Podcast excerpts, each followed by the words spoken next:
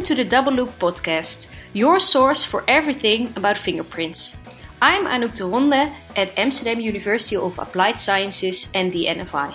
And while you're working on your comparisons, we'll talk about comparisons. I'm Eric Ray. And I'm Glenn Langenberg. Well, hello, Glenn. Welcome back for another episode on our little mini series on activity level stuff. yeah, in, in fact, I was I was really glad with how the last episode went. Uh, we got some positive feedback from various people. Oh, good. Uh, yeah, and, and, not just people in the profession too. There um, had a uh, a lawyer reach out who's working a case, and another lawyer reach out who's working another case on, and they both involve activity level. They checked it out. They they liked the episode. Yeah.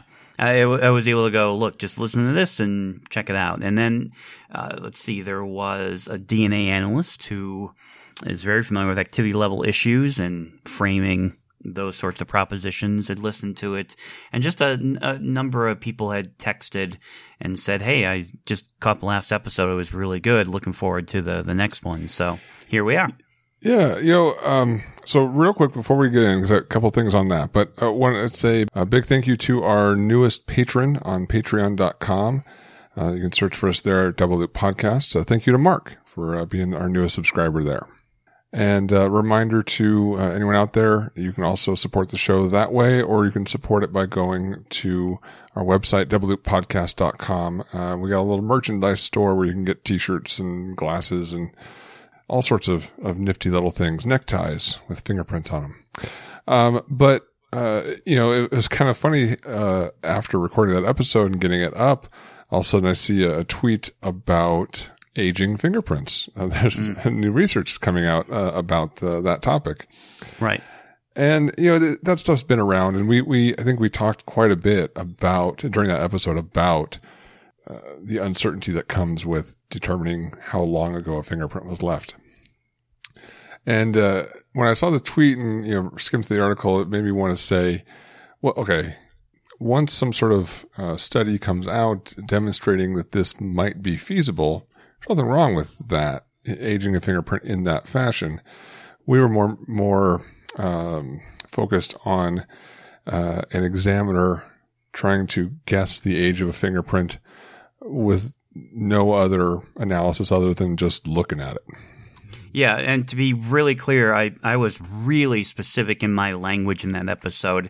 I kept saying nothing can be said through a visual examination. That was the right. word I kept using.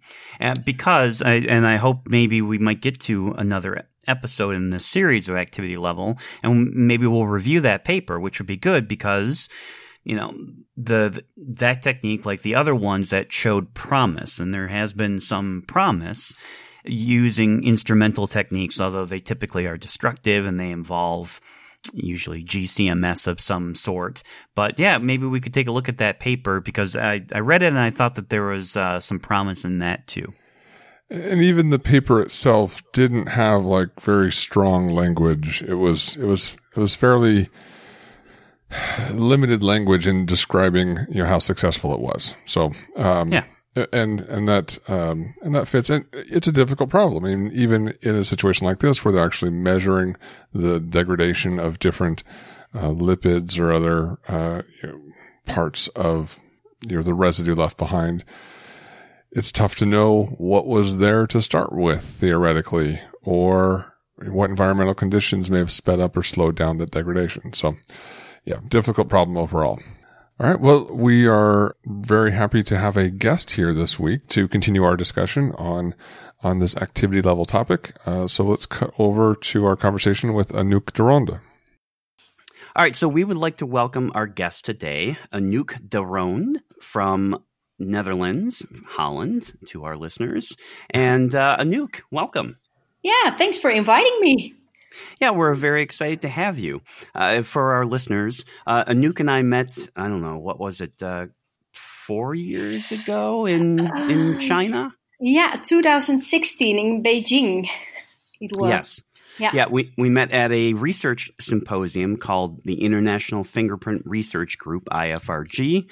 So the group that's been meeting since I, I think the 80s or so, uh, and it's all these researchers from around the world, from different countries, who do fingerprint research. Uh, people like Christophe Champod, Chris Lennard, Claude Roux, uh, Yossi Almog from Israel, people from from from all over. Usually, a couple reps from from almost every country that does research in fingerprints. They meet together to discuss research on fingerprint topics. And Anouk, and you had a colleague there also from from your school. Uh, well, we in English we call him Ward. Yeah. But but in Dutch it's pronounced. You say Wart. Vart. Wart. Yeah. Vart. Yes. Okay. And, uh, and and both of you were there with uh, Marcel Dupuis, which Yeah. uh, we've actually had on the show before. And Oh, okay. we interviewed him mm, some years back when we maybe our first or second year of the podcast. Okay. yeah, I think that was the first year. Yeah, That sounds about right. And uh, we need to get him on again. that's true. That's true.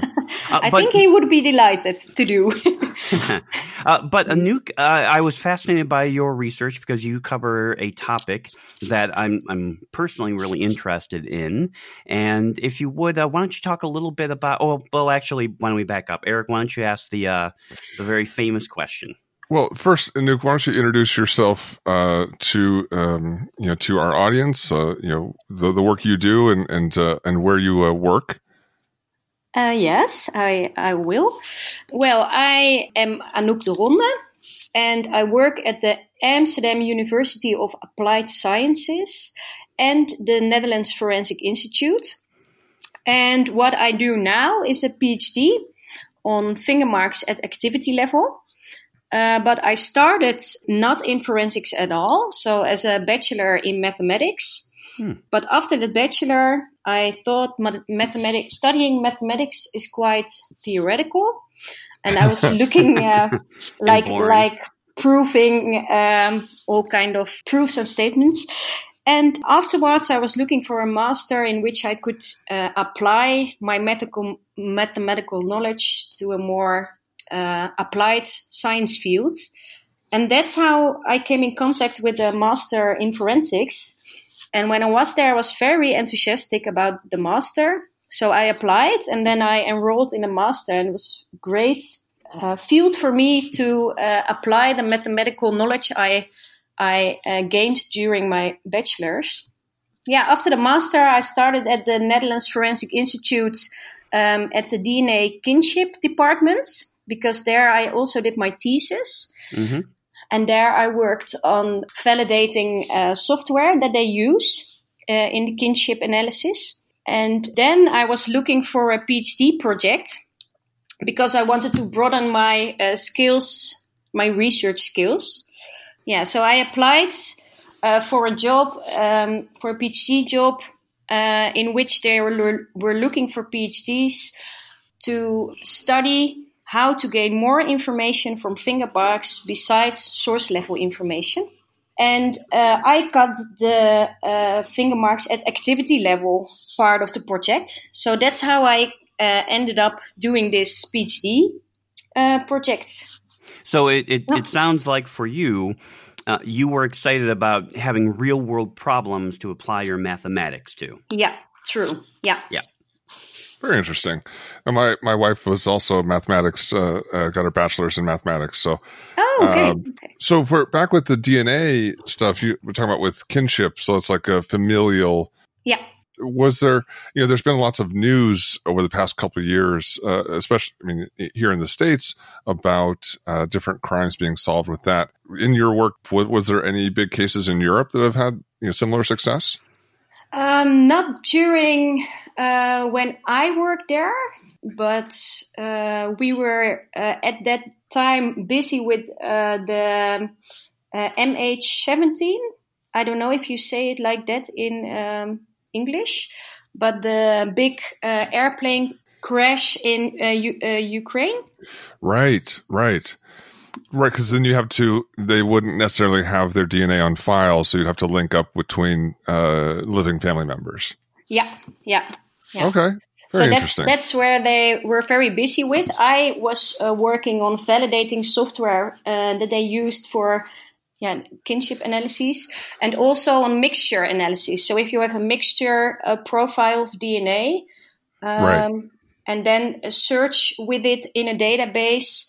Uh, what are the probabilities to find, for instance, uh, relatives in, present in a database? All right, and yeah. and just that that explanation of uh, you know you know of your uh, your work history also kind of answers the that traditional question we have of how do you get how did you get into fingerprints? And and it seemed like a uh, a journey an unexpected journey if you will uh, from uh, from math through DNA and and into uh, uh, into this world. So yeah definitely. Um, yeah. It was just by luck I guess. Right. but I really like uh, finger, finger marks as a field of science now, Absolutely. One yeah. of the things we're going to discuss in, in, in your paper is, and you must have been surprised by this, just how little research in this area there was at the time, and that it's just wide open for you for research projects. Yeah, that's definitely one of the first things that I was very surprised of because I started this project not knowing anything about the topic. So I was familiar with um, uh, how they did um, activity level analysis for DNA, for instance. Right. Um, and I was looking uh, for literature to see what they what was already done in finger marks, and then it turned out that it was really nothing. So that right. is, it's it's really a field that was not explored yet, and that's for me it's perfect because I have a very broad topic and I can do I can research actually whatever I I'm interested in because it's all new. So it's very uh, excited to start it with to start with this topic. Yeah, from yeah. from a research perspective, it's amazing that you just have this open field, literally just an a clear field with no paths, and you can just pick whatever path you want and mow mow through the field that's yeah. just wide open. That, that must be very exciting. Yeah, and it's it's crazy if if you uh, see how much can be done uh, on the topic. Then it's uh, I I think it's kind of uh, strange that it's not um, picked up yeah. yet. Yeah. Yep. Oh. Yeah, that's that's definitely a thing I, have talked with about, um, and especially those message boards online and stuff of people just starting their careers in forensic science and trying to figure out which one to pursue. If uh, if there is an interest in actual research, you know, fingerprints or latent prints is is absolutely a, a really great one to get into. I mean, DNA is you know so researched by uh, yeah, you know by PhDs, you know, and you have to kind of get up to that level. But there's lots of stuff that can be done, you know, right away uh, in uh, in fingerprints. Yeah, definitely. So, so um, let's get into uh, the uh, the paper itself. Uh, this is in Forensic Science International uh, here just last year in 2019. The evaluation of finger marks given activity level propositions um, uh, with yourself. Oh, yep. um, I'm going to let. I'm gonna... we, we, we, might need her to pronounce these because if, if I pronounce that second one, it's going to be base cockshorn. I I was just gonna yes, which makes a great porn name. Pass pass that over to Anouk for your your co-authors. yes, my co-authors are Bas de Kokshoorn. Yeah, close enough.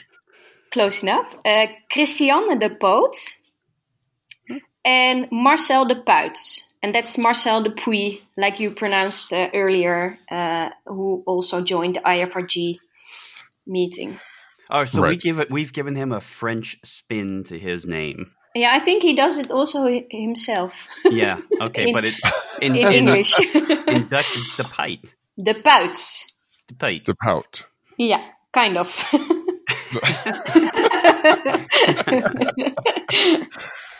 uh, okay. Uh, just going through the you know the very just uh, initial aspects of the paper, uh, it asks um, you know what kinds of information besides the identity of the individual can we get out of the latent fingerprint left behind on a surface to answer other questions that have that have to do with identity? I guess that would probably be the best way to start to place to start is the um, well i guess first off that this isn't looking at whether or not the idea is correct or not so assuming that the identification is correct and assuming that the the fingerprint left behind, the mark left behind uh, you know wasn't like a forgery or you know a secondary transfer. Uh, mm-hmm. What a, you know, what can we move on from there? And I'll just list off here initially the the other uh, things that uh, are being considered. That be uh, you know that transfer process, the persistence and ability to recover the marks, but uh, really uh, getting into things with the uh, position of the hand during placement, location of the finger marks on the item, the area of the skin that's left behind, and the direction, uh, the direction of the fingerprints and the pressure applied. Now, the paper gets into you know these Bayesian networks on, and how that can apply to all that.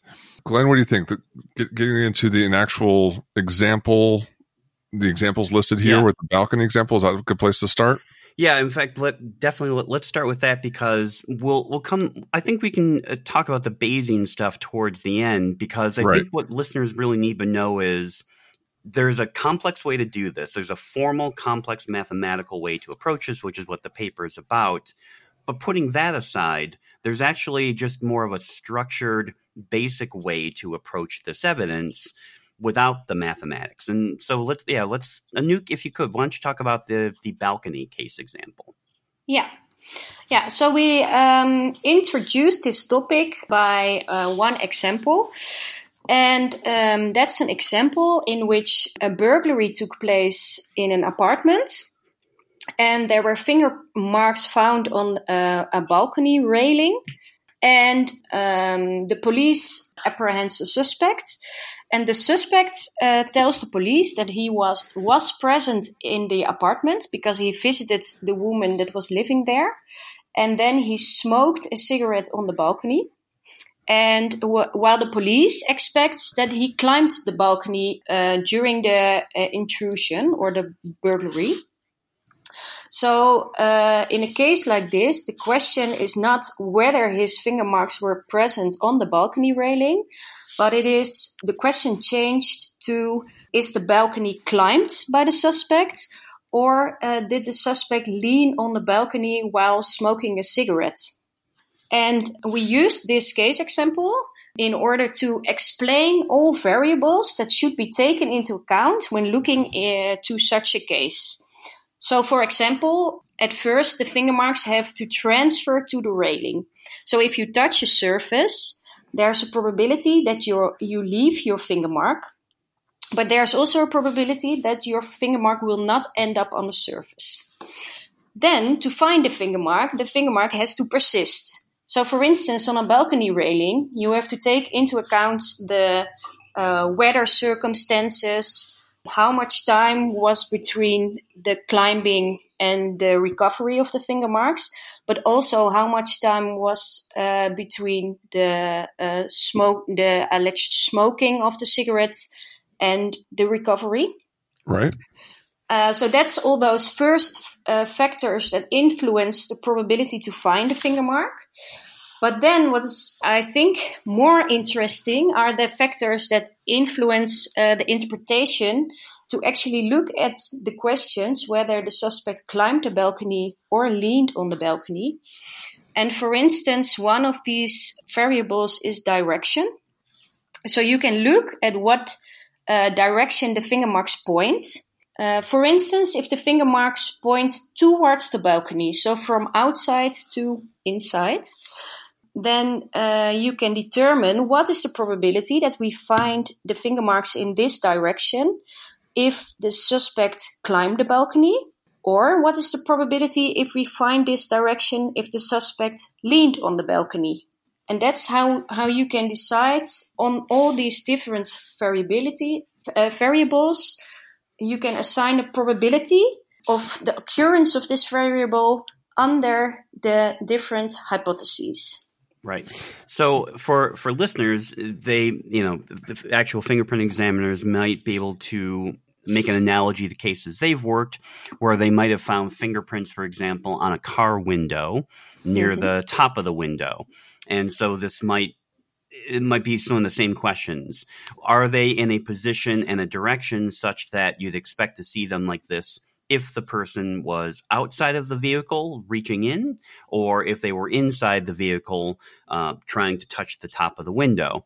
And just like in your balcony railing example, I imagine it'd be very difficult to have the left and the right hand pointing inwards if you were standing on the balcony smoking, leaning on it, as opposed to there'd be a higher probability if you had climbed up the balcony. Yes, yes, but that's um, it's important to note that it's always very important to take into account the case circumstances. So, for instance, if it's a very low railing, then it's possible that someone, for instance, leaned backwards, and then right, those right. probabilities might change. So, it's very important to to incorporate the case circumstances and to determine the probabilities within these case specific information. Which is often information that the fingerprint analyst may not even have access to. Uh, yeah, and that's a difficult point. Yeah, definitely. yeah. Yeah. No, so the the one of the points here I wanted to point out that I saw in the paper was that um, in here you're not you're not assigning what the probability actually is for any of these activities for, for um, climbing versus or, like what it means if the fingerprints are pointing in versus out. You're just uh, providing the framework here, and then um, depending on the circumstances of a specific case, if you can determine those those numbers, those probabilities, they can be uh, inserted uh, into this model. Yeah, yeah, that's right. So at this point, we decided to first determine the framework to work in, and we wanted to present a framework that could be broadly applied uh, to any case with finger marks, and um, that's the use of Bayesian networks.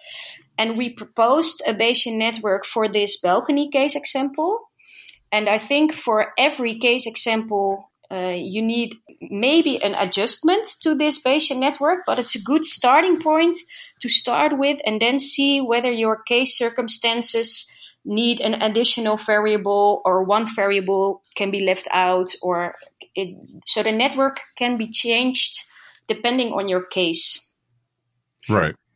Yeah, because like uh, you know, Glenn, like you were saying about sit, being backwards. You know, I can imagine, uh, you know, someone kind of leaning back and kind of half sitting on the balcony and then putting their hands on either side as they're sitting down there that would be you know very much facing inward but they were already on the balcony just smoking a cigarette and kind of like a i don't know like a, a james dean kind of you know leaning right. back pose right. but or but that would not be a very safe balcony railing right right right uh, or if if they had climbed up and then were leaving and had left more of fingerprints as they were leaving, that would be you know facing out. So it, it, it there's lots of different scenarios that do come into play here, and um, you know the more information you have, the better you would be able to fit all, all these different numbers. Yeah, yeah, that's right. Now, and it's important that um, to combine all these variables. So now we discussed the variable direction, but for instance, the location of your finger marks on the balcony may also influence the interpretation and the evaluation at activity level. And for instance, if you're sitting on the balcony and then leaning, maybe your hands will be wider apart than is possible when climbing a balcony, for instance. So that's what the vector location provides uh, information on. Whereas in your paper, if uh, the the hand placement was next to the drain pipe that someone could climb up, that's one thing. But if they were on the opposite side where there's no real way to climb, then that you know may mean something else. Yeah, yeah, definitely, yeah.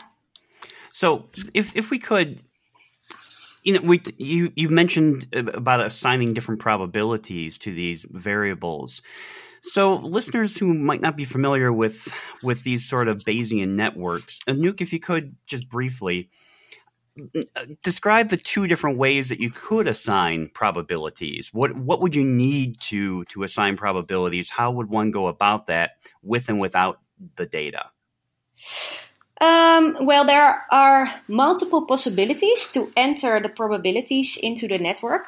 The first possibility is to do that based on your experience as an expert. So, for a instance, a subjective probability. Yeah, that's ki- kind of called the subjective probability. And that's, uh, for instance, if I'm a finger mark or if I'm a police officer and I saw uh, inward pointing finger marks, uh, let's say 50, 60% uh, of the cases I did on climbing a balcony, um, then I can determine that the probability will be 6 out of 10 that uh, you will find inward facing finger marks, for example. But the difficulty with this is that your experience is only based on cases in which you don't know the true answer. Right. Uh, so, so, that's quite difficult. And that's why recently th- there's a lot of discussion about how to assign these probabilities because it's quite difficult. And uh, another uh, option is to perform uh, case specific experiments. So, for instance, let uh, 20 people climb a balcony and let 20 people lean on a balcony and smoke a cigarette and just observe how the finger marks, uh, what the direction, for instance, is of the finger marks.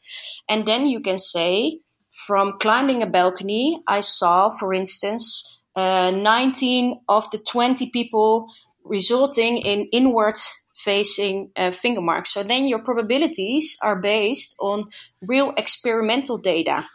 So that's another probability. So we but, might call that an, an empirical probability based on empirical data. Yeah, yeah, that's possible. Yeah, but you can also imagine that it's quite difficult to perform experiments for all uh, your variables in your case. So yes. sometimes it's also possible if, uh, for instance, previous research already commented on uh, certain probabilities that are kind of likely to your case circumstances, then maybe you can see whether these probabilities can also be used in your case. And, and then you have to uh, really be specific about the differences between the case example presented in the literature and your case example to see whether these probabilities are actually suitable for your own case. So that's also a probability, a possibility. And another thing you can do is um, applying sensitivity analysis. And that is um, sort of trying a range of probabilities to see whether the final uh, likelihood ratio is uh, how dependent it is on the ah. variable at question. So yeah, that's I, also I, I had I had not heard that sort of application. Is that something that comes from DNA? Uh, yeah, yeah, yeah. Interesting. Well, never, from DNA, it's more like um, in general activity level experiments. That's yeah. how. Um, uh, yeah, there. Uh, there's a paper from Duncan Taylor Ah, um, from from Australia. Yeah, from 2018, and there they describe uh, several possibilities to assign these probabilities, and uh, also an order of preference in it. So that's maybe interesting if you are interested in assigning probabilities to these kind of cases. So uh, one one one quote I really liked from the the paper Anouk. Mm-hmm. Uh, this is on page four of the paper. It says that if the probability to obtain a distorted finger mark differs for two activities, this information may be of great activity for the activity level interpretation.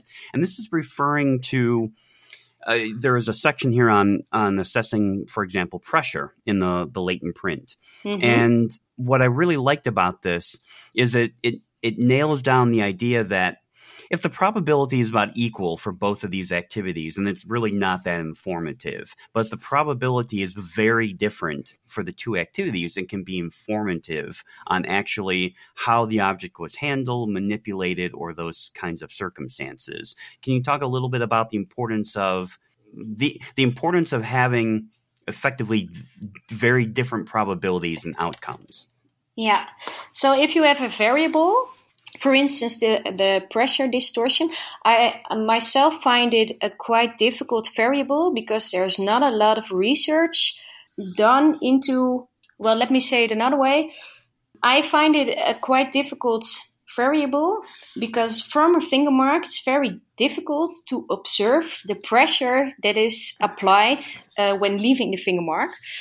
So I prefer to use, for instance, the direction as an example Mm-hmm. And you can imagine that if two activities have a total different probability for a direction of the finger mark, for instance, the balcony example from climbing and leaning, where we expect that climbing mostly provides inwards pointing finger marks and leaning uh, provides mostly outwards finger marks. This, this is only on logical reasoning that I talk about it. It's not that I tested it experimental, just to be clear.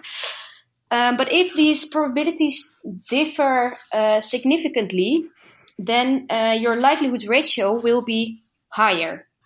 So if the probabilities are quite close to each other, then it's um, quite diff- difficult to differentiate between the, the, two activities based on that certain variable. Yeah, and, and so meant, yeah, yeah, yeah, exactly. So this okay. this really ties into what you were just talking about this uh, concept of sensitivity that you mentioned because the the sensitivity testing will tell you which variables are more, I, I, I, think, important because you'll have uh, greater differences in probabilities between the different activities. So yeah. some variables matter because they they have very different probabilities to observe under different circumstances, but some variables perhaps are less important or or impact the outcome less because the probabilities don't differ as much or have a, a wider range of probabilities you might observe under those different circumstances. Yeah. Is that fair? Yeah, I think that's fair, but I think uh, you have to be um, careful to um, because if variables quite show the same probabilities uh, for two activities, then that's also informative. Yeah, true. Because true, true. if uh, in the end the likelihood ratio will not end up that high, that's also informative that it's maybe not uh, that you're not able to differentiate between those two activities. So one of the things I really like about this, and and I know I know I know there's going to be some latent print examiners listening to this that are you know listening and a bit skeptical about this whole concept and in that part, some of them maybe been trained to just testify to the identification or exclusion that the result of their comparison without mentioning you know other stuff and for those people, I think that this this concept breaks down that idea. I mean, we can we definitely testify, you know, to whether a print is inside or outside of a car, and everyone's fine with that. But when getting into this activity level stuff, I think it's nice to have this this structured process to break apart, like in just an identification. You can break apart and look at each individual minutia point to to to see whether or not why you disagree or whether you agree with another person's uh, examination uh, uh, decision. Uh, this looks at all these different parts and okay, if, can we agree on this and this and this, and then all together, you know, builds into either a really strong or maybe even a weak uh, result of this activity uh, level. So, uh, Anouk, I was curious about is is that how you see this whole thing? Is just each little piece you, you can argue, and then it all comes together to this final answer, and that has different levels of strength depending on all the different pieces that come together. Yeah, definitely, and I think. Uh, what's uh, nice about um, the structure is that if you see it in the paper, it's very uh, clear what variables you took into account and how uh, you as a scientist see these variables related to each other. And I think that brings the possibility that it's very transparent in, for instance, in court to discuss what kind of variables you took into account, how did you do that, why do you think these ones are important and other ones aren't, and then you have like a framework to um, yeah that's very transparent and open and it can also be discussed in court. And i think that's important because nowadays it's very difficult if someone asks you well did this person climb the balcony? You will mention probably some of these variables but i think it's very good to to place it in such a structure to see what variables you have to take into account and how to uh, how these are related to each other yeah, you you said a couple of things there I, I really like that it's transparent and yes. it has a formal structure to it because yeah. it, the reality is uh, as a witness on the stand uh, you and you said you know you might be asked by the attorney, you know, did the person climb the balcony?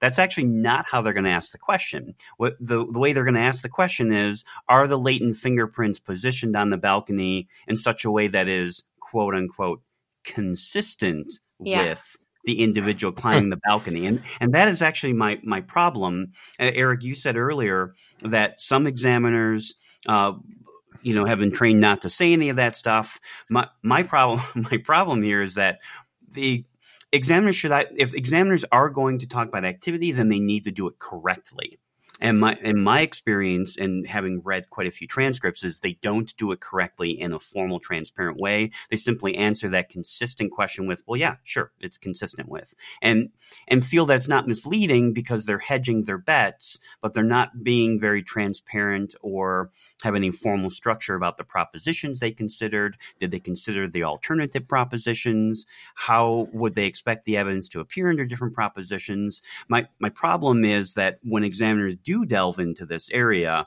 they often do so without any real structure, information, education, training. And in my opinion, it's a little almost out of scope of their their training and uh, job classification because they are giving an opinion in court without the data, the formality, the structure, or maybe even the education and training to know how to talk about activity level. That's generally my issue when these things come up, which is why I like this paper. It gives a formal structure for the analyst to consider and i would i would add they should probably get training in this area before beginning to give some opinions yeah yeah, I totally agree with you. And I think I just made a prosecution fallacy, or not, by saying. Uh... no, you, you, did, you know, because yeah. they do present it as a as a posterior. You, yeah, yeah. You're, right. I'm sorry, that's a mistake. it's not meant no. to be. Yeah, but and and, and, and, and my, statisticians. My point, uh... But but that is my my point, Anouk, is that they will ask the consistent question, and then they will then make that fallacy where they jump to you heard the expert himself himself say the guy basically climbed. That's how he left that there. As soon as the witness is off the stand, they will make the that switch to, and this is how it happened. Yeah. Right. I mean, it, it'd be almost like, uh, uh, you know, just looking at the latent and the known and coming to a final decision as to source without looking at each of the individual parts, just kind of, you know, it's know, consistent with his fingerprint. Yeah, consistent with his finger. Okay, yeah, yeah, yeah. But this is a, the process of you know that formal ACE-V process of of uh, you know, but translated to you know this different application where you're looking at that the direction and the location and the pressure and thinking, okay, which one matters the most? How much do they matter? And then all together, what does it say? So that uh, a you're you're you're making sure that you consider all these different possibilities but you're also transparent enough so that if there's a mistake that you've made someone else can you know zero in and say oh god this is this is the issue. This is the the the the the part of this whole consideration that needs to be you know reconsidered and you know can switch the whole uh the whole uh formula yeah, yeah, that that is a great point, Eric. In fact, that's so good. I might have to steal that because I, I, I, I, no, I, I love it because if you wouldn't look at a, a, latent print and a known print and go, well, they're consistent with each other, that would be uh, no. I, I can't imagine. It's unfathomable an examiner would do that then why right. would you do the same thing for source activity and go, well, yeah, they're consistent with each other? I, that, it is actually a really, really great point. If you wouldn't do one, then why on earth would you do the other? They're both conclusions, and in some cases, activity level matters more than actual source. When, especially if the person had legitimate well, access and they're not. Don't get crazy now, here, Clay. yeah, it, it's a good point. And the other possibility is that you, as an expert, say, uh, well, I, I'm not commenting on this. And that's also what happens nowadays. But yeah. I think then the question is still up to court. And I think we have to think about whether the court is able to assign all these probabilities or that we as a scientist uh, also have the job to help the court if we have the appropriate knowledge to fill in these um, probabilities then I think it's your job to comment on it but in the right way. Right, right. Well said. So, if, Anouk, if we could, let's um let's move on to a second paper. Yeah. And I, uh, Eric and I apologize because we don't have the paper in front of us. In fact, neither of us have read the paper. But I was exposed to the research. Uh, I, I think actually you presented it the last time I saw you, which was in England last year. Yes, that's right. And, and I'm going to refer to it as the pillowcase research. Yeah. So if we could talk about the pillowcase research and and then something else the the what I'll call the bottle research. I, I'm really interested because you basically now you're going in and collecting that empirical evidence for how you might observe fingerprints in certain positions on objects. Definitely, yeah. So, in the first paper we just discussed, we're talking about the broad framework. And now, uh, with this paper, we have zoomed in in one variable, and that's the variable location and we wanted to know whether uh, the location of the finger marks on a pillowcase might provide information about um, uh, the activity that is performed with that pillow. So, in this, uh, for this experiment, we went to a Dutch music festival, Lowlands, and um, in this weekend we set up uh, like a big a crime scene unit with two bedrooms. And um, people uh, were asked to fi- first fill in a questionnaire, and then they got their hands painted with colors, such that we. I, I assume they were fluorescent paints. Yeah, yeah, true. Yeah, fluorescent paints. And um, people Did you were have a big sign outside the booth saying "free ecstasy," and you had a line thousands of meters long. no, not really. But there was actually there were many people that wanted to participate in experiments, so that was fun. Yeah. And and people were actually waiting for like 30 minutes to 1 hour to join the experiment, which I was very surprised about. well, you see a line, you just have to get in line, you know? yeah, probably. But you're on a music festival where a lot of big bands play music, and uh, Yeah. and then just wait in a line to to uh, participate in experiments. I think is very surprising. But okay, there were many people that wanted to uh, participate, and um, we asked people to carry out two activities with paint on their hands. So they had to change a pillowcase of a pillow and they had to smother a victim that was lying in a bed, a doll, uh, with a pillow. Uh, as I noted, they had uh, paint on their hands such that we could directly trace where they uh, placed their hands during these activities. And um, the pillowcases were photographed. And then uh, we wanted to see whether the location, purely the location of the finger marks on those pillowcases, provided information between these two activities of smothering and changing a pillowcase. Mm, Now it's maybe becoming rather technical, but what we did was placing a grid over each picture. So we uh, took a picture and we placed the grid over the picture. And then for each cell in the grid, we noted whether a finger mark was present in that cell or not. And uh, so we transformed each picture into like a mathematical matrix, which is like um, a huge table with all kind of numbers representing where the finger marks were present on the pillowcase. like a density map. Uh, yeah, kind of. Yeah, you can make density maps out of it.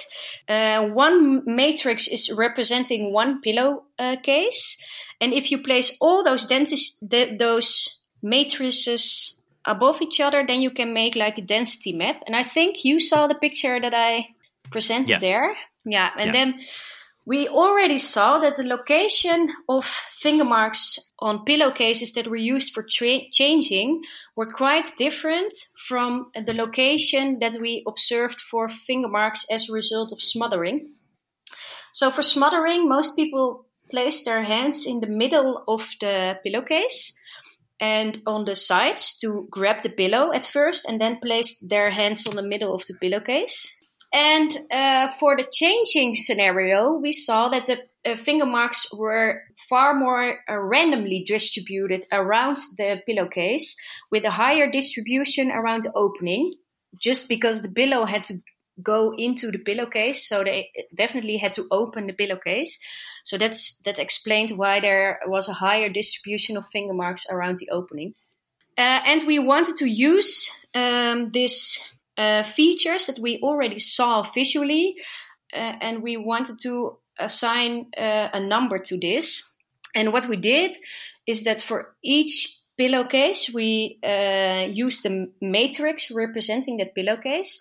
And between mathematical matrices, you can determine a distance, a distance measure. So what is expected that if you have a smothering pillowcase, then it is closer to other smothering pillowcases and it's it has a higher distance to other changing pillowcases. That's kind of the basis of our model. Right. And if you use that feature, you can very clearly separate these two groups of uh, smothering and changing pillowcases based on the location of the finger marks on the uh, pillowcase. Right. So in, in an actual case, and, and a listener might be going for number one, how the hell do you get a fingerprint off of a pillowcase? Yeah. And the answer to that is one of two. Uh, vacuum metal deposition has been shown to develop fingerprints on, on fabric. So vacuum metal deposition is one way to get latent prints or, or bloody prints if there's blood on the hands uh, that could be deposited on the fabric. Those are the two case instances that I've I've seen. Or, and, or you could make sure that the perpetrator has fluorescent paint on their fingers. um, yeah. uh, commit the smothering murder at a uh, tech, uh, techno EDM yeah. in in uh, Holland. Perfect. Right. So, all right. And and so, if you're the fingerprint examiner and you find uh, some palm prints, for example, in the center of the pillow, and then that's the case evidence what this model tells you and this formal structure is that if the person used the pillow to smother, there is a higher probability to observe the finger, the palm prints in the center of the pillow than if they you uh, just had their palm prints and fingerprints on there from simply changing the pillowcase. So it allows you to assess effectively two different probabilities under two different conditions, which of course generates a likelihood ratio. And so at the end of this, if, when you take into your account your formal structure and all the factors you considered, you might say that observing the we we observe the palm print in the center of the pillow. This is strong evidence in support uh, that the pillow uh, that the person deposited their palm prints on the pillow uh, during a um, smothering activity, something like that, as opposed to uh, the other proposed activity, right? Yeah, that's right. But it's not that mm, uh, straightforward because some people that uh, changed their pillowcase just patted their pillow up before leaving it on the bed. Mm-hmm. Um, which also caused palm prints present in the middle of the pillowcase.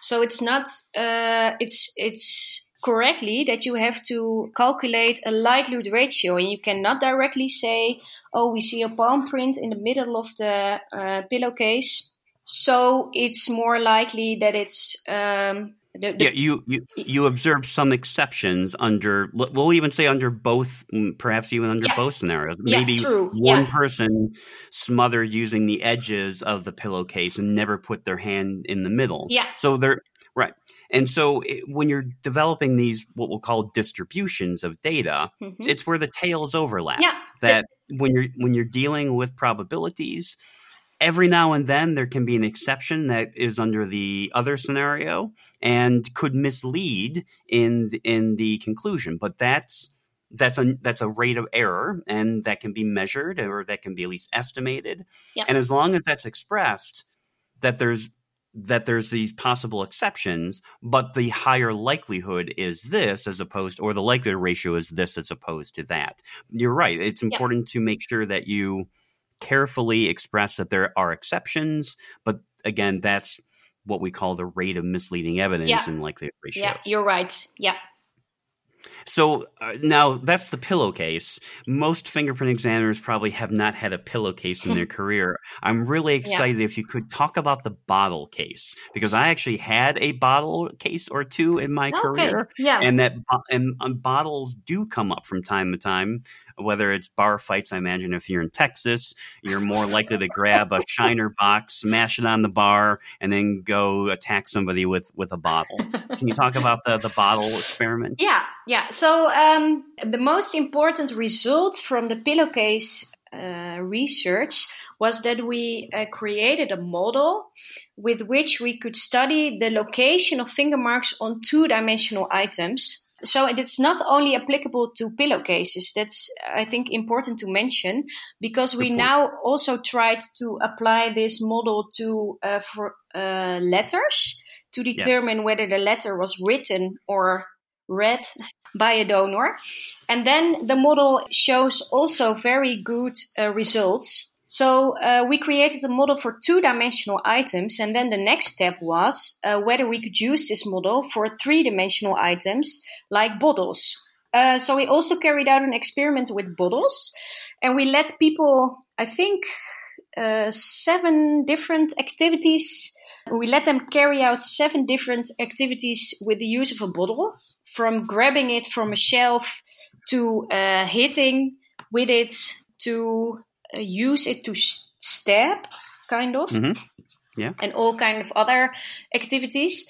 But then uh, we came across the difficulty that in the pillowcase example, we just had a we could flatten the pillowcase, make a picture of it, and then place a raster over it, a grid over it. But for bottles, it's much more difficult because a bottle has like a strange shape. The diameter uh, of the body of the bottle is uh, broader than um, at the It Uh, tapers at the top. yeah. That's how you say it. It tapers at the top. It tapers, yes. Okay, It, it, it narrow, narrows and gets skinnier towards the top. Yeah, yeah, and that's um, uh, quite difficult because at first we tried to uh, make like a two-dimensional picture out of the bottle. So we tried to make a picture of every centimeter of the bottle and then turn it and then take a picture again and again and again and then stitch those pictures together.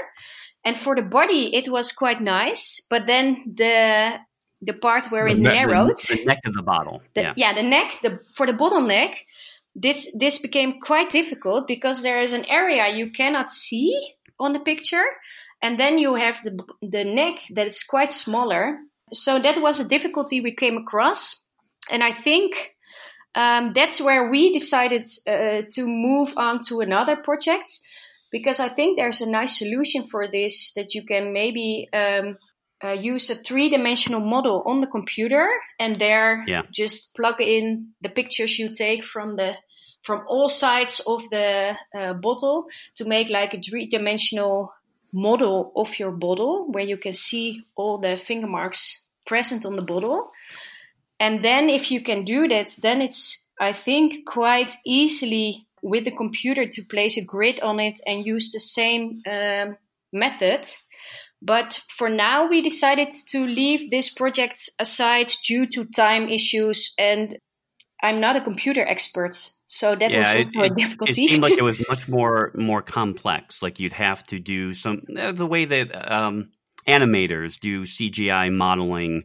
You know, they might make a in, in a movie they might make the monster, the Yeah. creature out of clay or something, and then do 3D imaging to you know generate this CGI creature for the movie. It, it sounds like you'd have to do something like that where you three dimensionally model the in, in a digital format the the evidence, and that does sound much more complicated. Yeah, and I think it's it's quite easy to do for people that are familiar with that kind of um, uh, methods, but I'm not. So that's why we decided for now to to leave the project aside.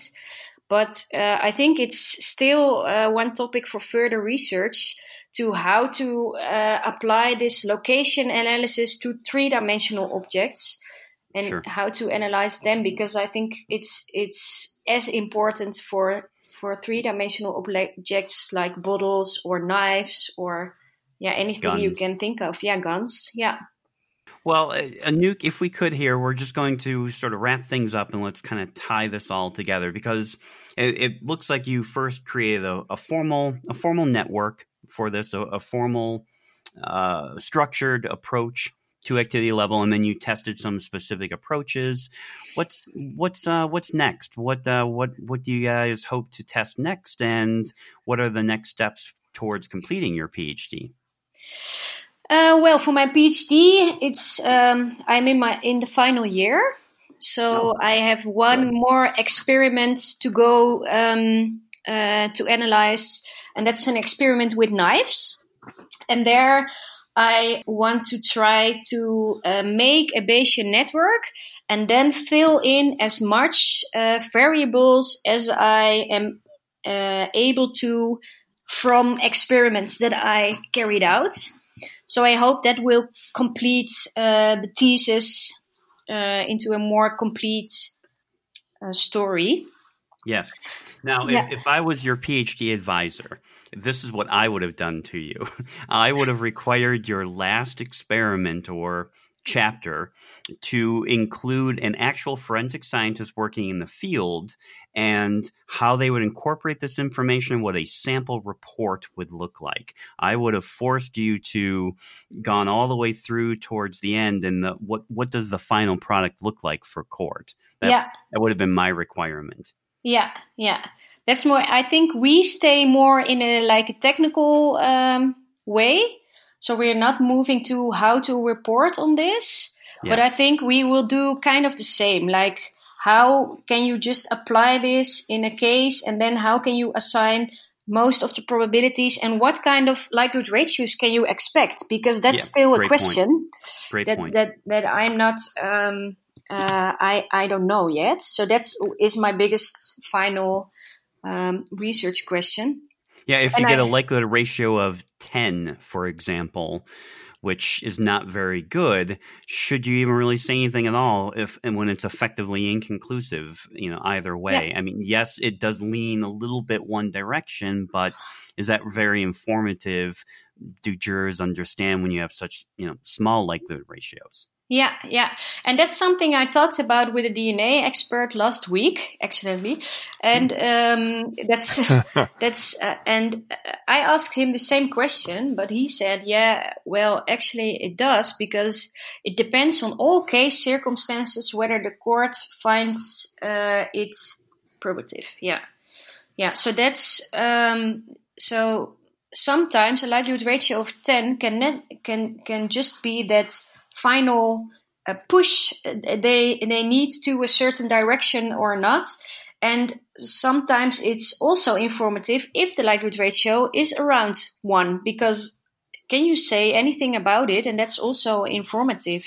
Um, but i'm yeah i'm interested in what the range is of likelihood ratios that i will find with such a bayesian network.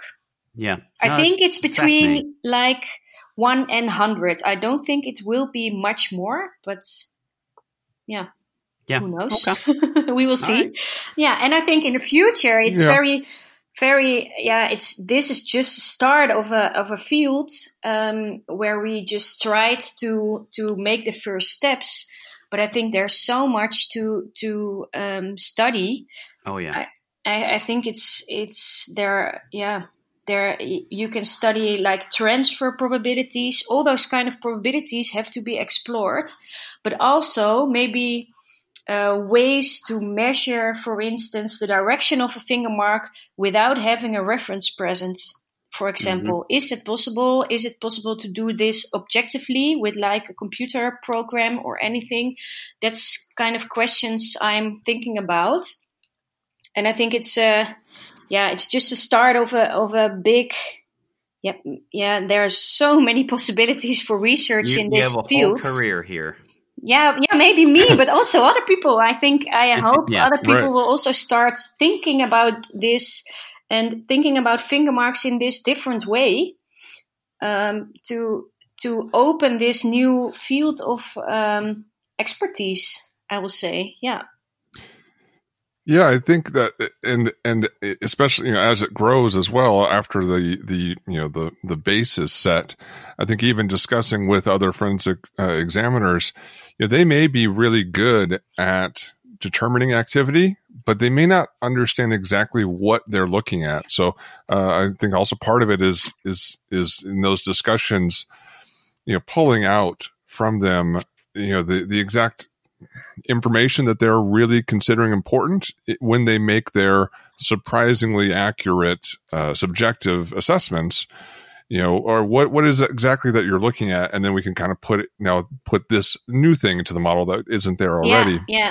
Um, and you know, and then it could be even better and improved with that. Yeah, I think it's very important to, in further research, to collaborate with the actual examiners to see what kind of questions yeah. they come across, and how we can solve uh, or we can bring solutions to that. It's very important. Yeah, I agree with you. Anouk, thank you so much for for uh, for you know, joining us on the podcast here this week and um and, and sharing with uh, your research. we, I think both Glenn and I both really enjoyed the paper and and uh, and you know definitely hope that all the listeners out there um, will enjoy it as well and enjoyed our discussion. Yeah, thanks for inviting me. I really liked it. Yeah, thanks, thanks, Anouk. It was great to have you on, and um, I, I, really look forward to seeing what uh, what you guys publish next. And please um, let us uh, let us know when you have another publication out. Yes, I will definitely. All right, and uh, here we are back. Uh, thank you so much to Anouk for joining us for that discussion. Um, I, I, really enjoyed that discussion and the the framework that you know, she describes for how to evaluate these kinds of questions. So, um, but we do have another one in the series uh, with another guest coming up next week. So, uh, hope everyone joins us again for that one. Yeah, and uh, throw a few reminders out. I mentioned as well, uh, you know, if, if I think in the last episode, last week's episode, you know, if you're interested in learning more about these kinds of things, you know, the University of Lausanne offers this online course in framing propositions and certainly source level, activity level propositions, etc. But if you are going to the International Association for Forensic Science in Australia this year, the triannual conference, pretty sure Christophe Champod is doing a workshop on activity level there as well. So, you know, if you're interested in taking a workshop, checking out, I'm sure it, it's probably a preview to activity level. In fact, he's teaching it with his wife, Tacha Hicks Champod, who's one of the instructors in the online course as well. So it's a good opportunity to, to check that out. Uh, and a reminder about uh, a study that uh, Tom Busey is beginning. Right. He has a call out for participants, fingerprint experts. And if you're interested in participating in his study, you can email him at Busey, B U S E Y, at indiana.edu. Tom would love to have you join the study. He is recruiting fingerprint experts to do comparisons under two different reporting conditions. One being, we'll call it the current approach, identification, exclusion, and inconclusive versus a expanded OSAC five point scale approach.